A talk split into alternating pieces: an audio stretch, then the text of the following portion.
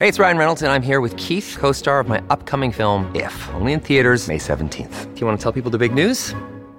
All right, I'll do it. Sign up now and you'll get unlimited for fifteen dollars a month and six months of Paramount Plus Essential Plan on us. Mint Mobile dot com slash switch. Upfront payment of forty-five dollars equivalent to fifteen dollars per month. Unlimited over forty gigabytes per month. Face lower speeds. Videos at four eighty p. Active Mint customers by five thirty-one twenty-four get six months of Paramount Plus Essential Plan. Auto renews after six months. Offer ends May thirty-first, twenty twenty-four. Separate Paramount Plus registration required. Terms and conditions apply if rated P G. Time for Baldry's Beat. Keith Baldry, Legislative Bureau Chief for Global News. Good morning, Keith. Good morning. So we're just hearing on the news there about B C Ferries and now announcing a contract to build new ferries, a company out of Romania. Now, this is a company that they've already built some ferries for us, yeah, right? Same company. Small, smaller ferries. Yeah. Uh, yeah, Romania's been certainly the new um, hotspot for shipbuilding. Hmm. Uh, I don't think I don't think a Vancouver or a B C-based firm has built a B C ferry since the nineteen nineties. Hmm. Uh, so again, the ship and according to B C Ferries, no no shipyard, no Canadian shipyard even bid on these vessels.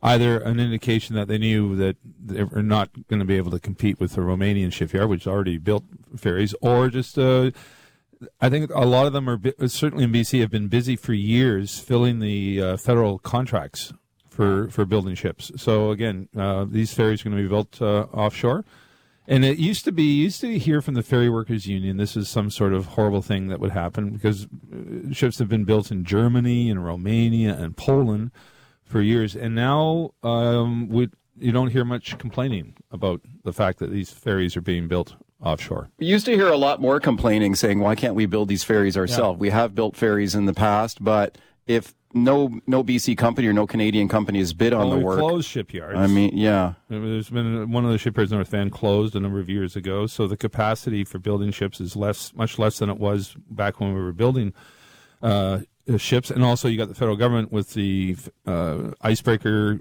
ships and yes. other contracts being let. It fills uh, the capacity in existing B C shipyards. So these are the smaller vessels, as you mentioned. These are the ones like service the Gulf Islands and stuff, or they're not I, the big they're not the big super ships that go the big between Tsawwassen and Spirits Bay. Spirits or this or the uh, you know Coastal Renaissance, which is yeah, always yeah. out of commission and such. So, no, those aren't the big vessels being built here. These are smaller ones. Yeah, we need new vessels. I mean, these, these vessels are getting older. Massive, massive capitalization plan. Yeah, you know, um, some of the, the the Queens are still running. They date from the nineteen sixties. Yeah. You know, everyone, and we built those ones, didn't we? Yeah, I think so. And they're still running. They're still running, and I sort of have a fondness for those old uh, Queen ships. I yeah. grew up on the B C ferries, going to Salt Spring to see my grandparents.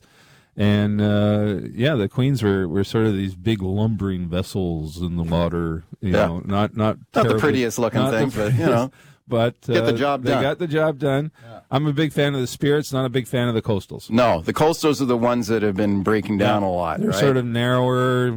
They vibrate a lot. Yeah. Uh, the Spirits are the big, wide vessels. In fact, when my wife and I tr- travel, uh, we rarely take the ferries, quite frankly. Um, but we check to make sure we take uh, a Spirit ferry. Yeah, you want to get on the Spirit Class ferry is the best one. Usually runs on the odd hours. Yeah, that's the best one. Okay, let's talk quickly about the uh, cabinet demotion of the children's minister here, Mitzi Dean. We talked about mm-hmm. this on the show yesterday. And David Eby here, the premier, announcing this shuffle. So she's demoted now. He, of course, tries to spin it that, oh, no, no, she's not being demoted. She was actually doing a good job. And it, this is not about this terrible case of the of these two foster kids who were abused and tortured. Oh, no, it's got nothing to do with that. Have a listen to Eby here. This is him speaking yesterday. Minister Dean has done uh, exceptional work in the role. Uh, she has led transition of responsibility over child Indigenous children in the system to First Nations. Uh, she has overseen uh, the reduction of the number of kids in care to the lowest level we've seen in this province, uh, and it's important work. Um, but we came uh, reluctantly to a shared decision. Okay, two things jumped out at me there. Shared decision. Shared decision. What does that mean? So she agreed to be take be demoted? I've never heard that uh, reference before. What, did she come to him and say, I want you to demote me? Let's share this. Let's yeah, right. share this moment of demotion. yeah. Um, it may be, very well be Mitzi Dean may have realized that the, the time was up. You know, I did a report last time in the news hour. fourteen ministers in that ministry in twenty-seven years. Yeah. So less than two years on average yeah. is the same. She lasted longer than most. She did. She lasted yeah. more, three years and a couple months. Her yeah. predecessor, Katrina Conroy, was three years and four months, and then Stephanie Cadieux before that. was a little more than four years. Those are the three most stable mm. ministers in terms of longevity. Before that was a, a, a revolving door, yeah. um, because, again, this ministry is associated with tragedy yes. more than any other portfolio in government by far. There's been numerous uh, examples of horrific stories that take place with kids in care. Uh, and ministers are, are, you know, challenged to, uh, to stay in that portfolio. And they don't want to serve in, a lot of them don't want, want that job. Yeah. I remember Christy Clark back in two thousand four was education minister. Gordon Campbell. I remember the day of the cabinet shuffle, I was tracking it with, with people, you know, trying to figure out who's going where. And so I get a call from a couple of people now, something's going on. It's, it suddenly stopped. The interviews had stopped because Christy Clark balked at being made Children and Family Development Minister. She didn't want that portfolio. She didn't like that shared decision by Campbell. She'd been, she'd been the critic of that minister when she was in opposition. But she didn't want to be the minister. She did not want to be that minister.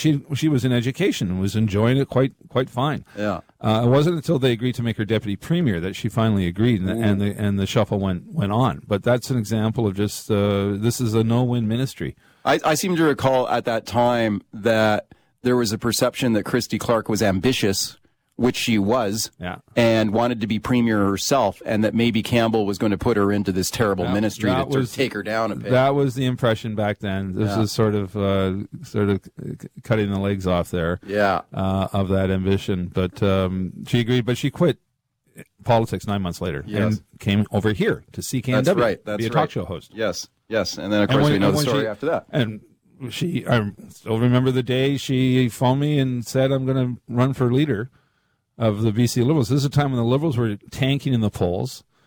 Uh, Campbell was gone. Things were looking terrible. She was an N W host. I was sort of her um, uh, regular guest. I was the yes. fill-in guest. If anyone bailed, Christy would phone me. I'd be her guest on her show.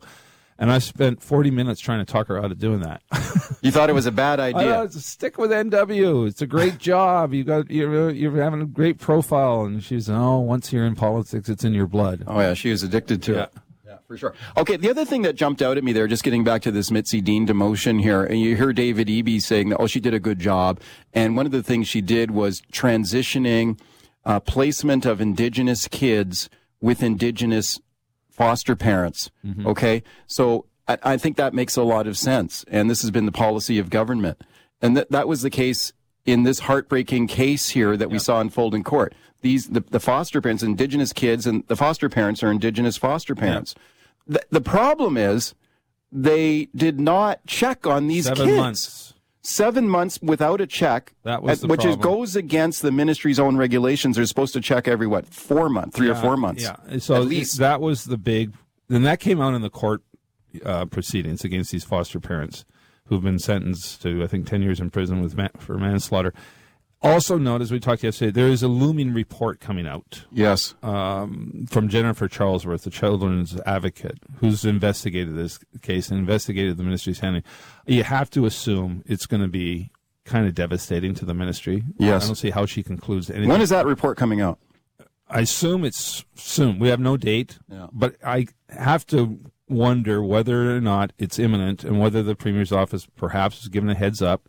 This is coming. What are yeah. the rules on that? Like, if this is an independent investigation, would they be given advance well, notice? I, I don't think it? They'd be given advance notice of the contents, but I yeah. think they must know this. They thing, must know this is coming. It's yeah. not going to be pretty. It's not going to be a positive. It's, it's not like it's going to clear the ministry.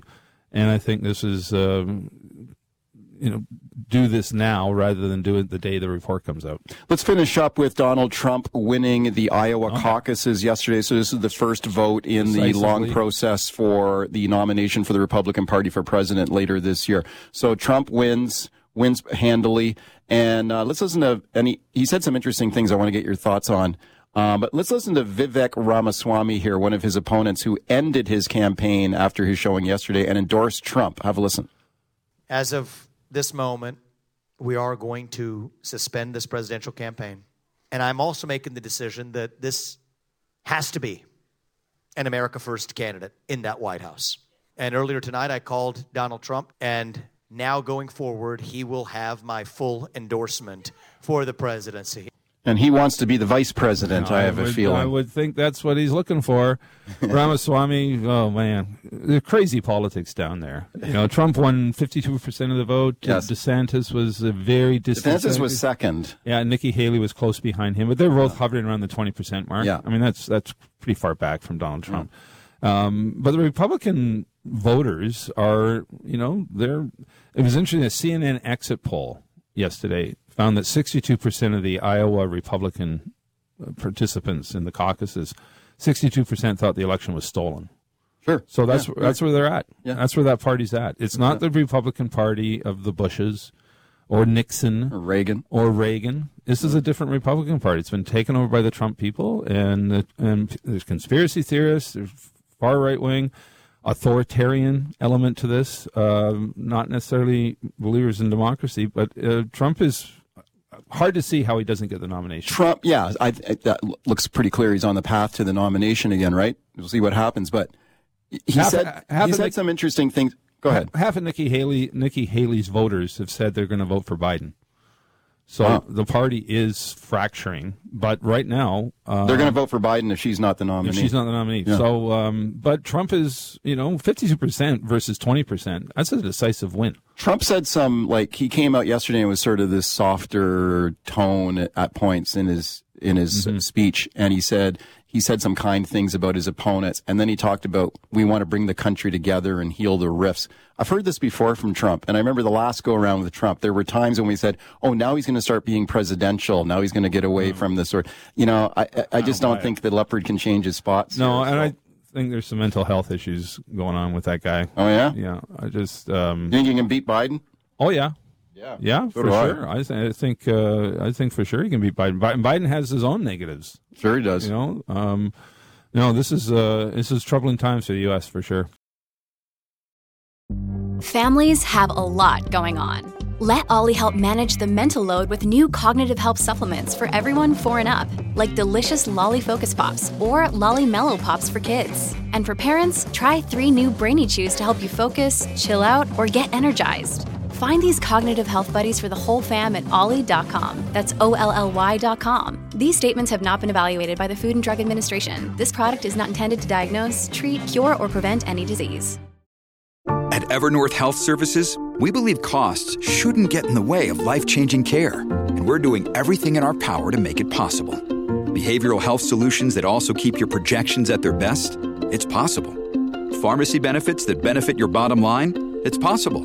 Complex specialty care that cares about your R O I? It's possible. Because we're already doing it. All while saving businesses billions. That's Wonder made possible. Learn more at evernorth dot com slash wonder. Baldry's Beat. We go right to your phone calls here. Ken in Kelowna. Hi, Ken. Go ahead. Hey, good morning, gentlemen. I got a question for you. Hydro's patting themselves in the back for being able to withstand the cold and sell uh, power to Alberta. But about a week or so ago, you guys were saying that they were buying power from the states. So what is yeah. it? Are they are, are they power are they power positive, or are they buying it and selling it, or what are they selling it for? So they're still buying power. Uh, and they're still selling power. They buy and sell all the time. All the right? time, yeah. And so what happened on Friday night was peak consumption. Uh, so it was a small uh, period of time in the early evening when most people, you know, were making dinner, running the dishwasher, whatever. Um, a huge amount of power was consumed. But they're able to store power, particularly in the winter. And able well, they to, store up water behind the, the reservoirs yeah, and the dams. And but the challenge for hydro is going to be: can you do it all day long? Yeah. Throughout the summer, particularly if we have a heat dome. Yeah. When people's air condition, more and, and more people have air conditioning, and the ongoing drought, which is adversely affecting their reservoirs. Right. Of course. So yeah, hydro uh, moved a lot of pieces around the chessboard to ensure they were able to meet that record demand on Friday night and Saturday. Frankly, that was another big day. But the challenge is, can you do it all the time? They are going to continue to import power. Yeah, so the imports and exports go up and down all the time on practically an hourly basis. Yeah, and yeah, no, there's this is a lot of moving pieces oh, yeah. when it comes to the hydro system. It's a very sophisticated and, frankly, admirable system where they can they can move things around and, and sell power and, and make money. So I, I did a magazine piece and a T V piece tw- years ago about how hydro kept the lights on in California. Yeah. When California had these rolling blackouts, and hydro made a billion dollars. Some was clawed back by a lawsuit, but they were able to sell power to California at peak times, and and when when this uh, spot price for electricity was sky high, and they made a ton of money because of the system that they've installed. The bottom line, though, is in last year, in the last calendar year, they imported twenty percent of our power net. net. Okay, so you compare how much we sold and how much we bought. And we were dirty, net imports. Dirty little secret of that, some of that, much of that power was dirty power. Sure. From coal-generated facilities south of the border. Yeah. Um, yeah. So, so at the same time we're electrifying here to save the planet, you know, we want everyone to buy electric cars and heat pumps. We're importing dirty power that's generated by burning coal. Just to meet the status quo. Uh, no. Quite apart from... Not all of it's dirty. I mean, they got no. they got wind and solar down there, yeah, too. So, so the next power call from hydro is this spring, and it's expected to be almost all wind. Yeah. You know, which is a new venture for hydro. Yeah. Richard on Salt Spring Island. Hi, Richard. Go ahead. Hello. Um, we use ferries here all the time, of course, to get on and off.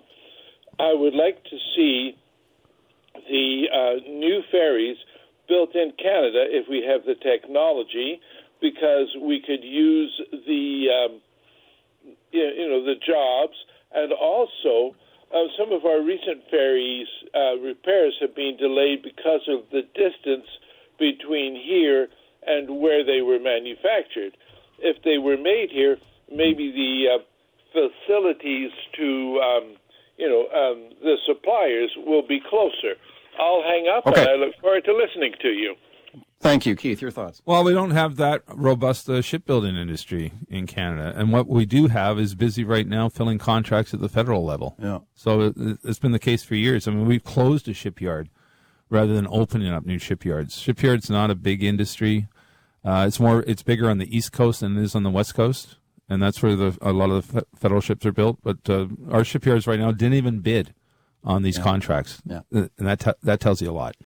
Canada may be known for its landscapes and friendly people, but beneath the surface lies a darker side of crime, history, and the paranormal. Since two thousand seventeen, the award-winning Dark Poutine podcast has explored the shadowy corners of the Great White North and beyond, delivering chilling tales from a uniquely Canadian perspective. Hosted by Mike Brown and Matthew Stockton with over three hundred episodes and fresh releases every Monday, Dark Poutine is your weekly ticket to the creepier side of Canada.